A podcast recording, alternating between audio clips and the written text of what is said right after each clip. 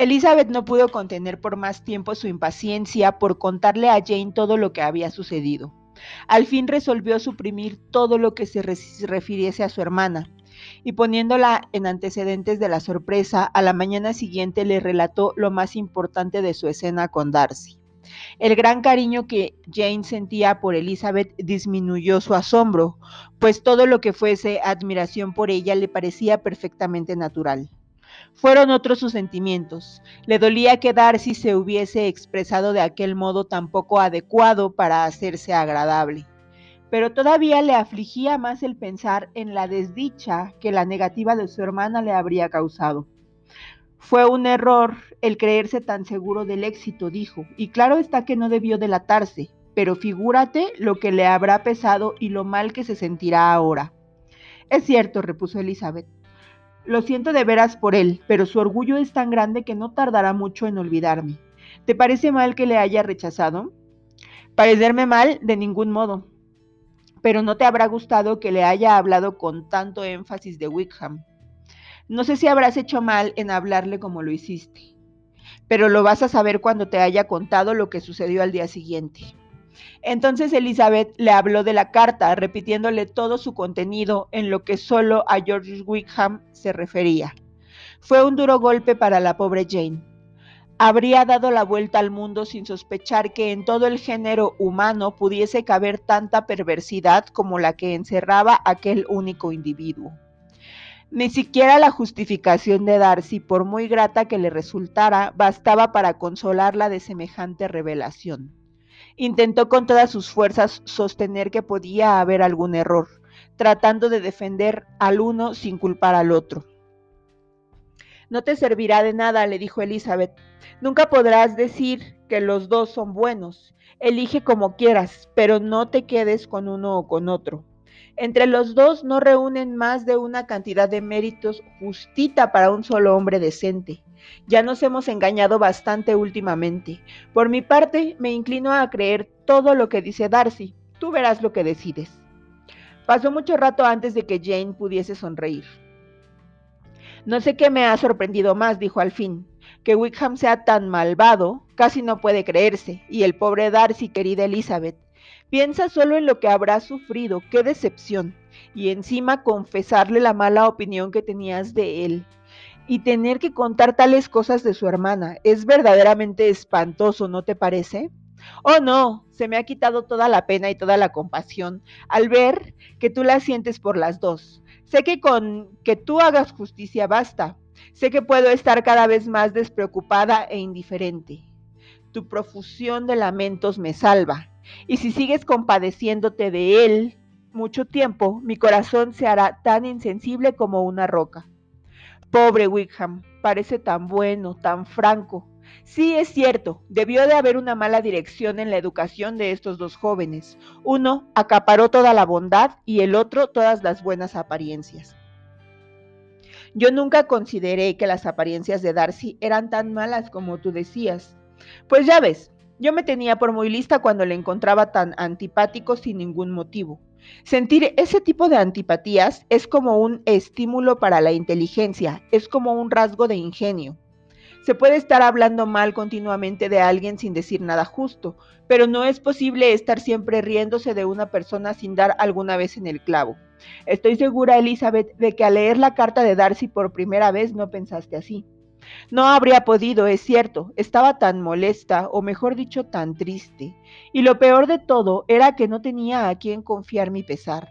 No tener a nadie a quien hablar de lo que sentía, ninguna Jane que me consolara y me dijera que no había sido tan frágil, tan vana y tan insensata como yo me creía. ¿Qué falta me hiciste? Haber atacado a Darcy de ese modo por defender a Wickham y pensar ahora que no lo merecía. Es cierto, pero estaba amargada por los prejuicios que había ido alimentando. Necesito que me aconsejes en una cosa. ¿Debo o no debo divulgar lo que he sabido de Wickham? Jane meditó un rato y luego dijo, creo que no hay por qué ponerle en tan mal lugar. ¿Tú qué opinas? Que tienes razón. Darcy no me ha autorizado para que difunda lo que me ha revelado. Al contrario, me ha dado a entender que debo guardar la mayor reserva posible sobre el asunto de su hermana. Y por otra parte, aunque quisiera abrirle los ojos a la gente sobre su conducta en las demás cosas, ¿quién me iba a creer? El prejuicio contra Darcy es tan fuerte que la mitad de las buenas gentes de Meriton morirían antes de tener que ponerle en un pedestal. No sirvo para eso. Wickham se, se irá pronto y es mejor que me calle. Dentro de algún tiempo se descubrirá todo y entonces podremos reírnos de la necedad de la gente por no haberlo sabido antes. Por ahora no diré nada. Me parece muy bien. Si propagase sus defectos podrías arruinarle para siempre. A lo mejor se arrepiente de lo que hizo y quiere enmendarse. No debemos empujarle a la desaparición.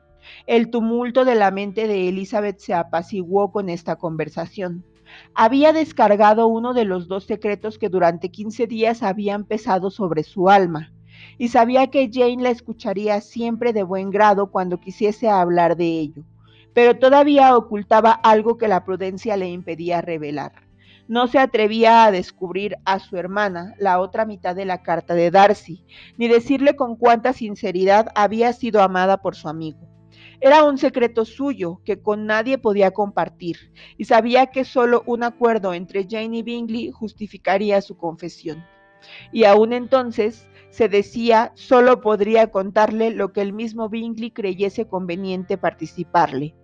No tendré libertad para revelar este secreto hasta que haya perdido todo su valor. Como estaba todo el día en casa, tenía ocasión de estudiar el verdadero estado de ánimo de su hermana Jane, que no era feliz. Todavía quería a Bingley tiernamente. Nunca hasta entonces había estado enamorada y su cariño tenía todo el fuego de un primer amor, pero su edad y su carácter le daban una firmeza que no suelen tener los amores primeros. No podía pensar más que en Bingley y se requería todo su buen sentido y su atención a su familia para moderar aquellos recuerdos que podían acabar con su salud y con la tranquilidad de los que la rodeaban. Bueno, Elizabeth, dijo un día la señora Bennet, dime cuál es ahora tu opinión sobre el triste asunto de Jane. Yo estoy decidida a no volver a hablar de ello. Así se lo dije el otro día a mi hermana Phillips. Pero no puedo creer que Jane no haya visto a Bingley en Londres. Realmente es un desalmado y no creo que haya la menor probabilidad de que lo consiga. No se habla de que vaya a volver a Netherfield este verano, y esto que he preguntado a todos los que pueden estar enterados. No creo que vuelva más a Netherfield. Muy bien, vale más así, ni falta que hace, aunque yo siempre diré que se ha portado pésimamente con mi hija, y yo que ella no se lo habría aguantado. Mi único consuelo es que Jane morirá del corazón y entonces Bingley se arrepentirá de lo que ha hecho. Pero Elizabeth, que no podía consolarse con esas esperanzas, se quedó callada. Dime, continuó la madre. Viven muy bien los Collins, ¿verdad? Bien, bien. Espero que les dure mucho tiempo. ¿Y qué tal comen? Estoy segura de que Charlotte es una excelente administradora. Si es la mitad de aguda que su madre, ahorrará muchísimo. No creo que hagan muchos excesos. No, en absoluto. De ello depende la buena administración. Ya, ya, se cuidarán mucho de no derrochar su sueldo. Nunca tendrán apuros de dinero. Que les aproveche. Y me figuro que hablarán a menudo de adquirir Longbourn cuando muera tu padre. Y de que ya lo considerarán suyo en cuanto esto suceda. Nunca mencionaron este tema delante de mí. Claro, no habría estado bien, pero no me cabe la menor duda de que lo hablan muchas veces entre ellos. Bueno, si se contentan con una posesión que legalmente no es suya, haya ellos. A mí me avergonzaría.